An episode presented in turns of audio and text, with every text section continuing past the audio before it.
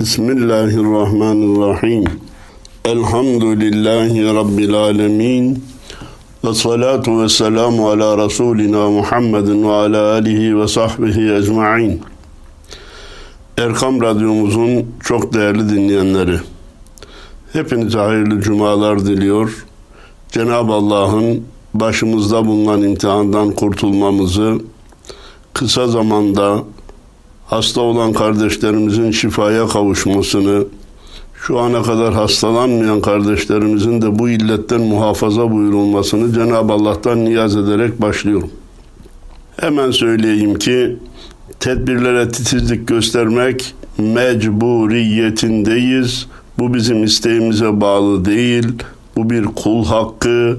Bundan uzaklaşmak, laubali davranmak Allah katında büyük bir mesuliyeti gerektirecek büyük bir günahtır dedikten sonra. Hani bir ufuk turuna başlamıştık.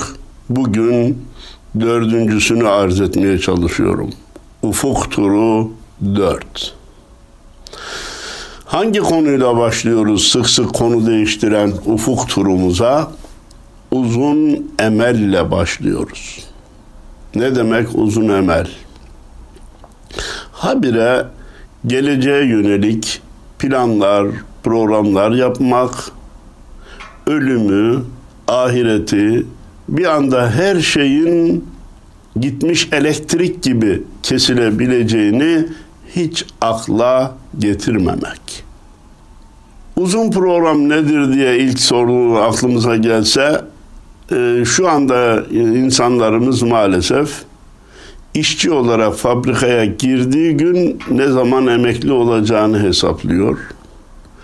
Memur olarak bir yerde görev aldığı zaman ve gün hemen ne kadar süre sonra emekli olacağını, ne kadar emekli maaşı alacağını hesaplıyor.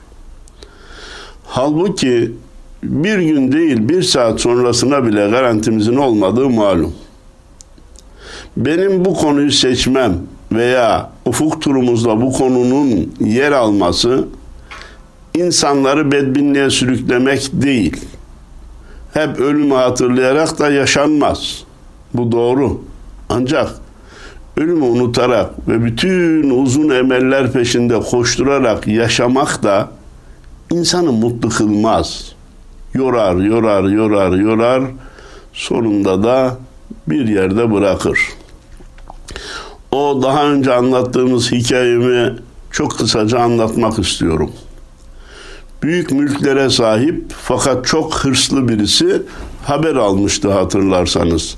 Falanca yerde bir adam var, herkese toprak dağıtıyormuş. Aman benim de çok toprağım olsun dedi. Gitti o adama müracaat etti. O adam da dedi ki haber doğru. Ben insanlara toprak veriyorum. Peki ne kadar veriyorsunuz efendim? Buradan sabahleyin güneş doğunca çıkacaksın. Gittiğin yere kadar gideceksin. Tekrar güneş batarken burada olmak şartıyla ne kadar yere gidebilmişsen orasını sana vereceğim. Allah Allah. Doğru mu? Doğru. Olur mu? Olur. O zaman büyük bir aşkla, şevkle yolculuğa başladı. Öğlen de geriye dönmesi lazım ki güneş batarken çıktığı yere gelebilsin. Vakit öğlen oldu. Çok sulak bir araziyi gördü önünde. Şurayı da yürüyeyim de orada benim olsun dedi. Bir yeşillik arazi daha gördü. Şurayı da yürüyeyim de orada benim olsun dedi. Sonra baktı ki geriye dönüş vakti kısaldı. Aman geriye döneyim dedi. Bu sefer gittiğinden daha hızlı bir şekilde zaman zaman koşarak çıktığı yere gelmek için gayret sarf etti. Tam çıktığı yere ulaştı, güneşte batmak üzere kendince zafere ulaştığını düşünüyordu. Ama kalp dayanamadı, bu kadar koşmaya, enerjiye cevap veremedi ve orada ruhunu teslim etti. Kendisine arazi vermeyi vaat eden kişi dedi ki, bak ne kadar da hırslı davrandın, bak kendini helak ettin, halbuki sana yetecek yer iki metrelik mezardı. Niye bu kadar uzun planlar, niye bu kadar hırslı adımlar attın. Mevcutla veya mutedil bir şekilde yetinme duygusuna sahip olsaydın Efendimiz Peygamberimiz Aleyhisselatü Vesselam'ın hayrul umur evsatuha hadis-i şerifini hepiniz duymuşsunuzdur.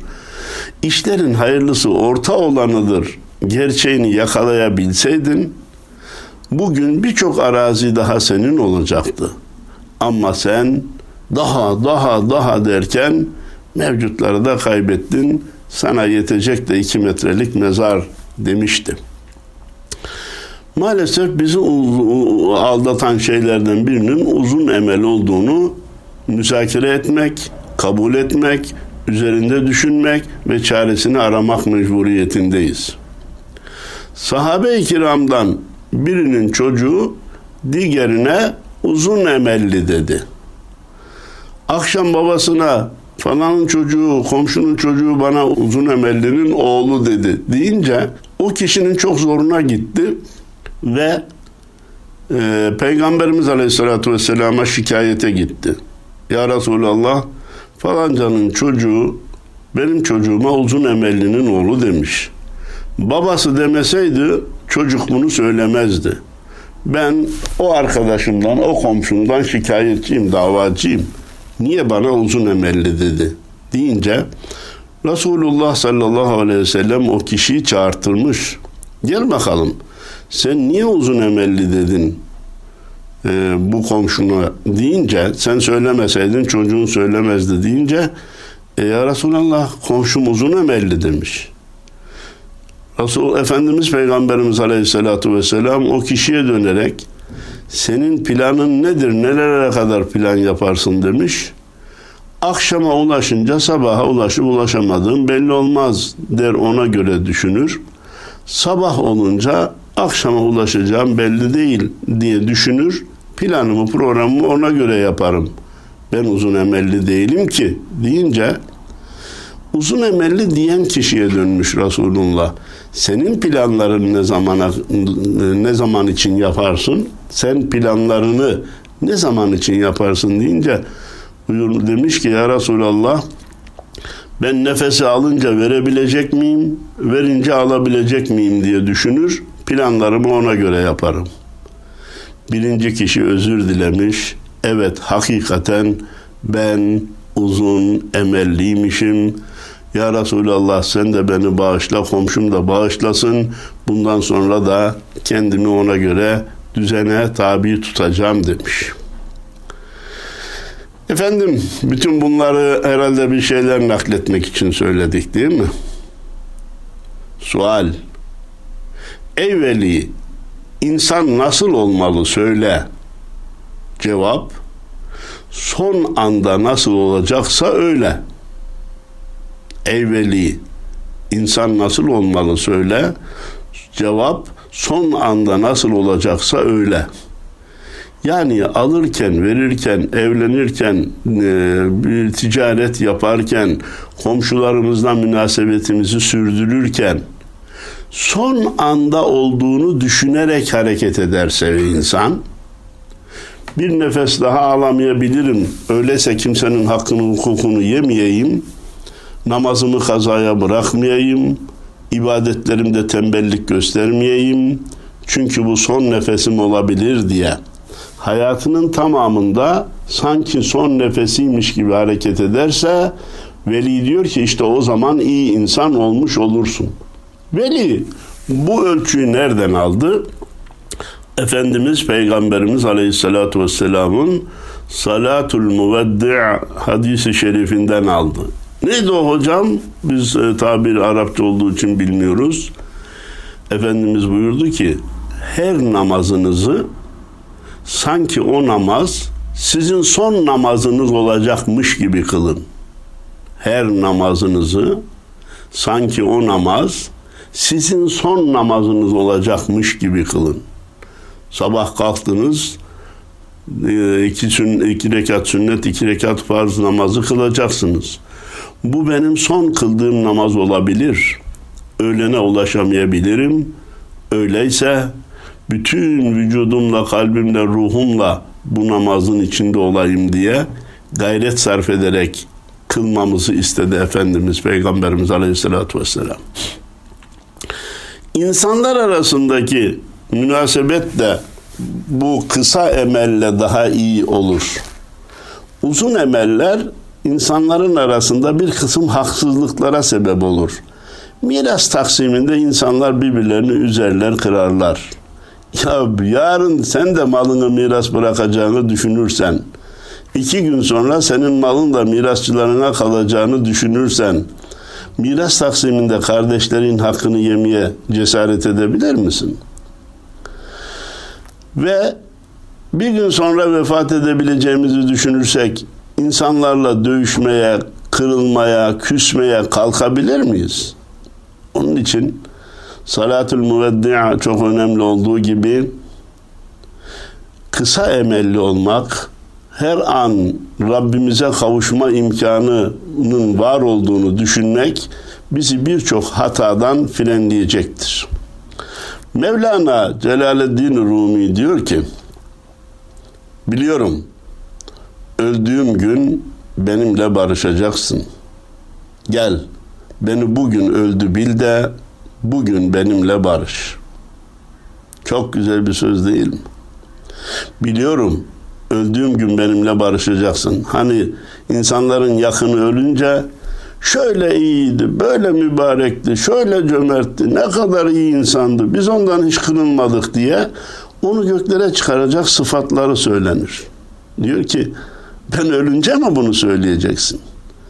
Gel beni bugün öldü bil de bugün barış. Kırgınlıkları ortadan kaldıralım. Çünkü musalla hepimizin ortak noktası olacaktır. Efendim rahmetlik Nasrettin Hoca bir gün komşularını toplamış. Demiş ki bir gün emri hak vaki olacak. Beni de bu musallada göreceksiniz.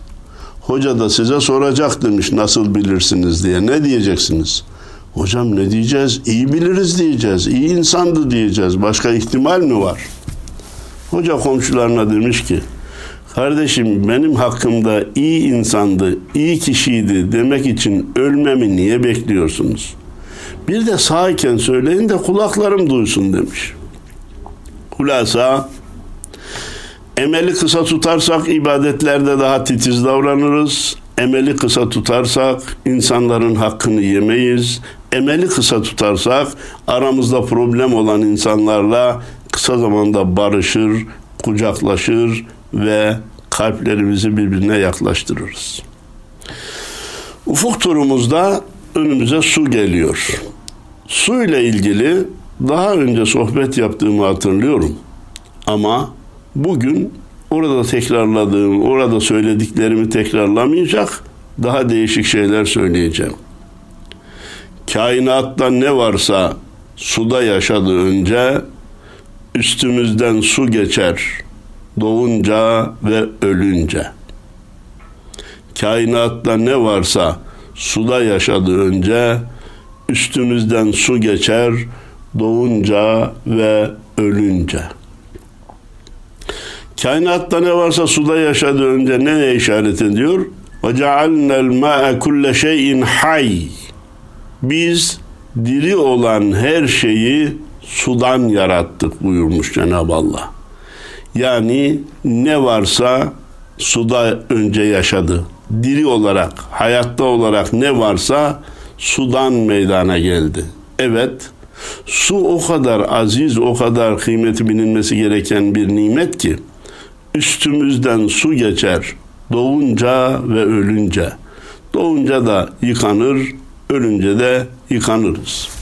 Tabi Üstad bir başka e, sözünde de şöyle diyordu. Dünya çok iyi bir yer olsa gelince ağlamazdık. Çok temiz bir yer olsa giderken yıkanmazdık diyor. O işin başka tarafı biz tekrar suya dönelim. Su kesiksiz hareket, zikir, ahenk, şırıltı akmayan kokar diye esrarlı bir mırıltı. Bir daha arz ediyorum. Su, kesiksiz hareket, zikir, ahenk şırıltı. Akmayan kokar diye esrarlı bir mırıltı. Yani suyu izlerken ve su sesini dinlerken Allah'ı zikrettiğini düşünerek dinleyin. Suda bir ahenk var, bir şırıltı var. Niçin şırıltı çıkarıyor? Niçin hep akıyor? Niçin durmaktan hoşlanmıyor? Çünkü duran kokar diyor.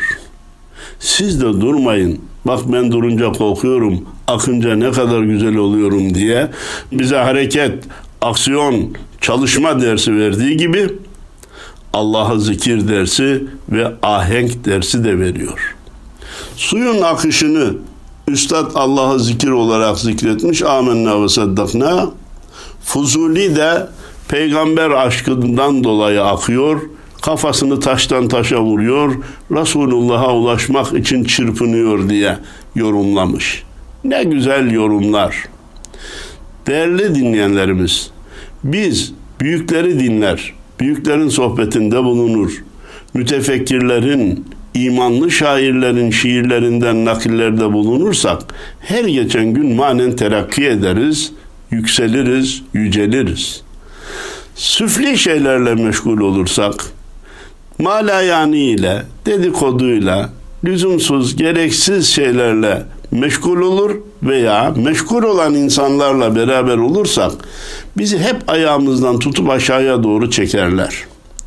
Onun için baktığımız her şeye Allah'ın esmasının tecellisi olarak bakmaya, hareketli olan her şeyi Allah'ı zikrediyor diye yorumlamaya, Allah'tan, peygamberden, dinden, imandan, ibadetten, takvadan bahseden kişilerle beraber oturup kalkmaya özen göstermemiz, dikkat etmemiz, değer vermemiz gerektiğini dikkatlerinize arz ediyorum. Ve tekrar dönüyoruz. Su bir şekil üstü ruh, kalıplarda gizlenen, yerde kire battı mı, bulutta temizlenen.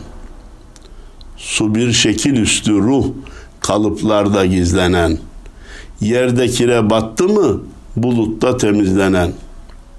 Diyor ki suyun şekli var mı diye sorsam diye yok diyeceksiniz. Çünkü bardağa girdiği zaman bardağın şeklini alıyor. Kovaya girdiği zaman kovanın şeklini alıyor. Şişeye girince şişenin şeklini alıyor. Bidona girince bidonun şeklini alıyor. Su bir şekil üstü ruh. Onu diyor şekille bağlayamazsın. Onun bir manası, manevi tarafı var. Kalıplarda da gizleniyor. Bardağa girince onun şeklini alıyor, bidona girince onun şeklini alıyor. Bu kalıplarda gizlenmedir. Onun asıl ruhuna bir bakın diyor. Ve devamında yerde kire battı mı bulutlar bulutta temizlenen. Su malumunuz temizleyici bir maddedir. Fakat temizlerken kendisi de kirlenir tabii. Kiri alan şey kendisi de kirlenir. Sonra ne yapar? buharlaşır, buluta çıkar, temizlenerek tekrar dünyaya iner. Diyor ki, biz de günah işleyerek kirlenebiliriz. Elimizi ötelerin ötesine, kainatın Rabbine açıp, tevbe ile temizlenip yeniden başlamamız lazım. Tevbe de insan için suyun buluta çıkarak temizlenmesi gibidir. Öyleyse suyu bu açıdan da izlemeyi ihmal etmemeliyiz. Yerde kirlendi mi bulutta temizlenen bir suyu, bir nimeti Allahu Teala bizim gözümüzün önüne vermiş, elimizle tutup gözümüzle görebiliyoruz. Yine dönüyoruz. Su duadır. Yakarış, ayna, berraklık, saffet. Onun madeni gökte, onu altınlar gibi sarf et. Bir daha, su duadır, yakarış, ayna, berraklık, saffet. Bir suda ne kadar özellikler varmış düşünürsek biz de göreceğiz. Yoksa su deyip geçiyorduk değil mi? Dua, yakarış, ayna, berraklık, saffet. Onun madeni gökte, onu altınlar gibi sarf et. Kıymetini bil, çarçur etme, israf etme. Altını nasıl gram gram harcıyorsan suyu da gram gram harca diyor. Bendeniz bir sohbetimde bir bardak suyla abdest almanın mümkün olduğunu söylemiştim.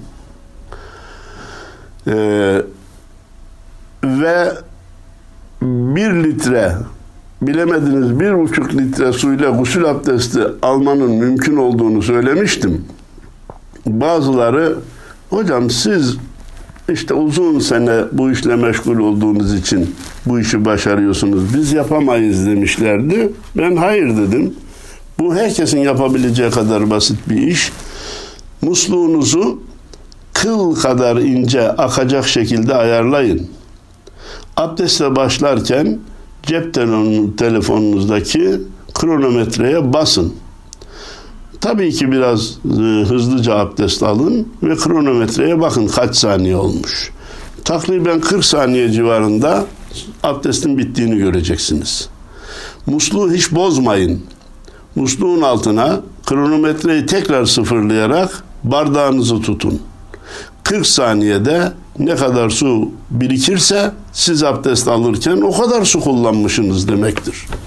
O zaman hayretle göreceksiniz ki eğer titizlikle harcayacak olursak, dikkatle kullanacak olursak bir bardak bile dolmayacak su ile abdest almamız mümkün iken bugün kaç bardak kullanıyoruz? Takriben 5-6 bardak.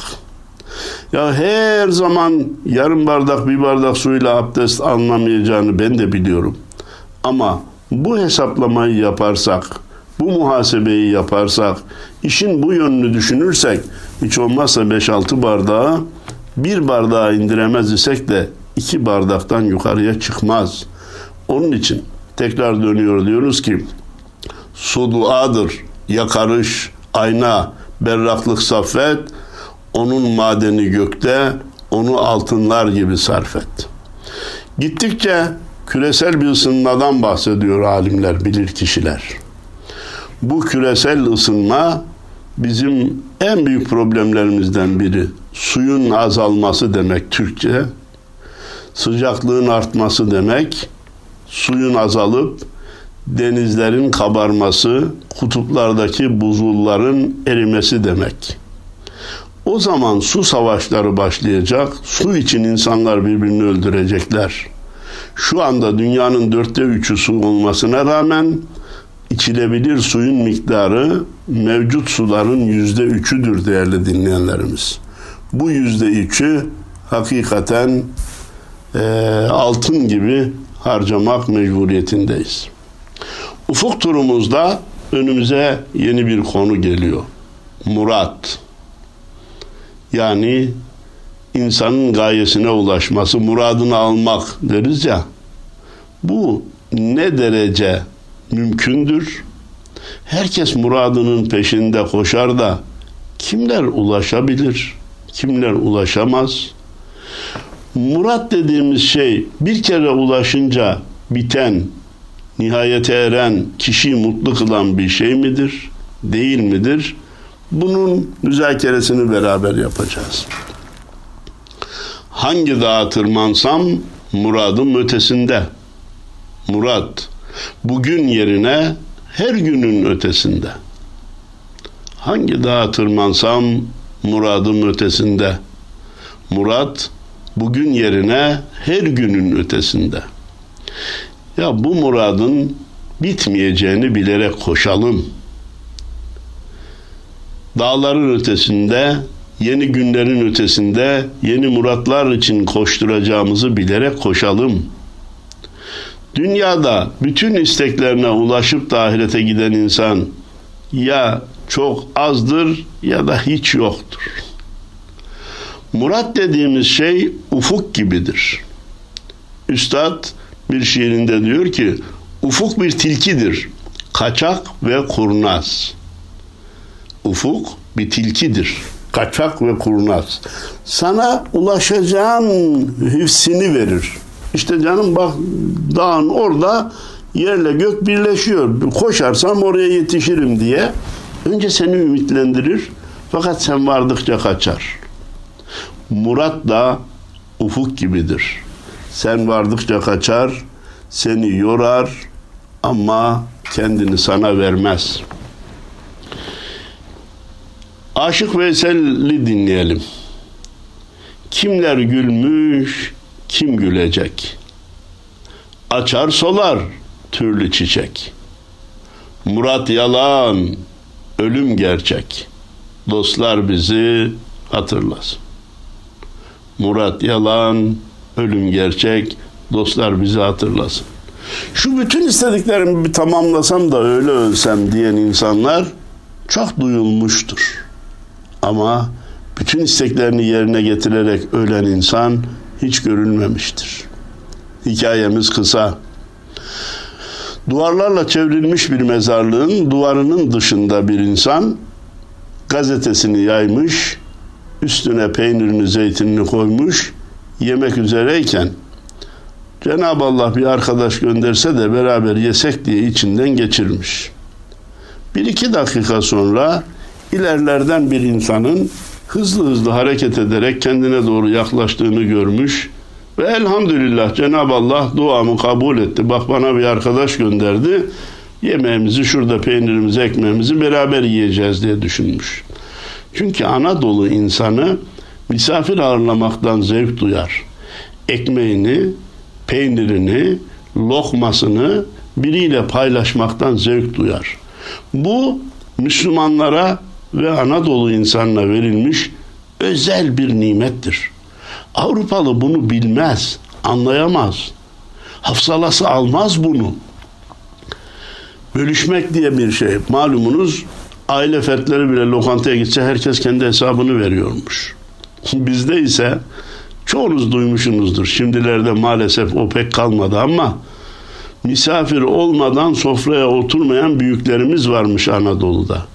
Git oğlum yoldan geçen birini bul getir ki şu sofranın tadı gelsin, neşesi gelsin. Ben sofraya oturup da bir şeyler yiyebileyim diyenler olurmuş. Efendim dönüyoruz hikayemize. Ee, Allah'a hamd etmiş bir arkadaş gönderdi beraber yiyeceğiz diye. Bakmış ki adam devam edip gitmek istiyor. Yanına uğramıyor. Demiş gel arkadaş şurada iki lokma bir şeyi beraber yiyelim deyince demiş ki benim çok acele bir işim var. O işimi bitirmeden ağzıma bir lokma koymam. Yemek yemeye benim vaktim yok deyince davet eden kişi demiş ki bak dostum şu mezarlığa atla duvarından içeriye sor. İşini bitirip de gelen bir kişi var mı demiş. Şu mezarlığa atla da sor. Gir de sor. İşini bitirip de gelen bir kişi var mı? Gel şurada iki lokum hemen ekmeğini peynirini ye. İşlerin bitmesi mümkün değil demiş. Dönüyoruz.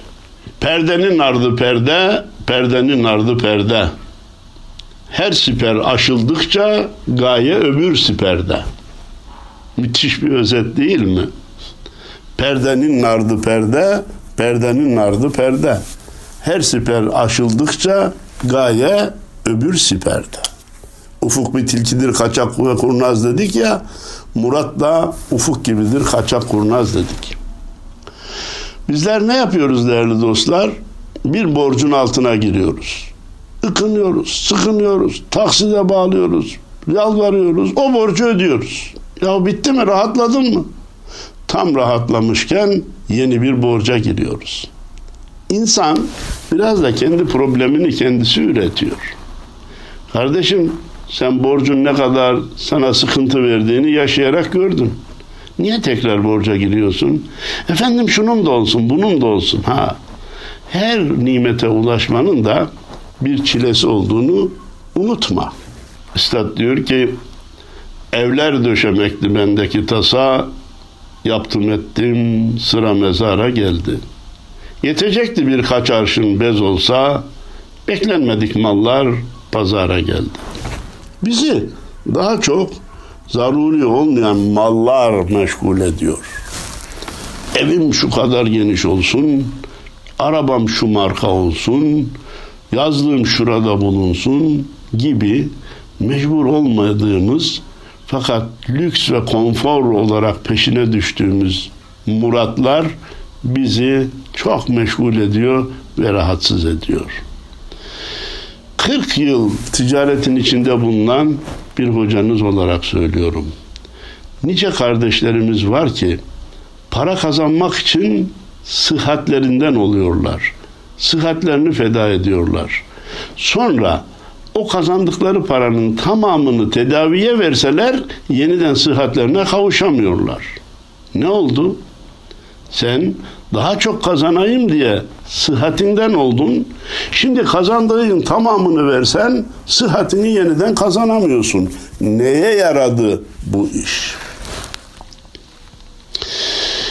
Yine Üstad diyor ki Yağız atlı süvari koştur atını koştur sonunda kabre çıkar bu yolun kıvrımları. Herkes koştursun. Elbette koşturmak da lazım. Biz bunu inkar etmiyoruz. Dünyaya yatmaya gelmedik biliyoruz. Ahireti de dünyada kazanacağımızı da biliyoruz. Ama ölçülü olmamız gerektiğini, bu yolun kıvrımlarının sonunda kabre çıkacağını hiç aklımızdan çıkarmamamız gerekiyor. Pişmemiş çiğ yumurtayı soydum diyen yalan söyler. Bu dünyanın safasını baştan başa sürdüm diyen yalan söyler. İşte size bir başka özlü söz. Pişmemiş çiğ yumurtayı soydum diyen yalan söyler. Bu dünyanın safasını baştan başa sürdüm diyen yalan söyler. İnişli çıkışlı olacak, hastalıklı sıhhatli olacak. Hastalık da bir nöbettir.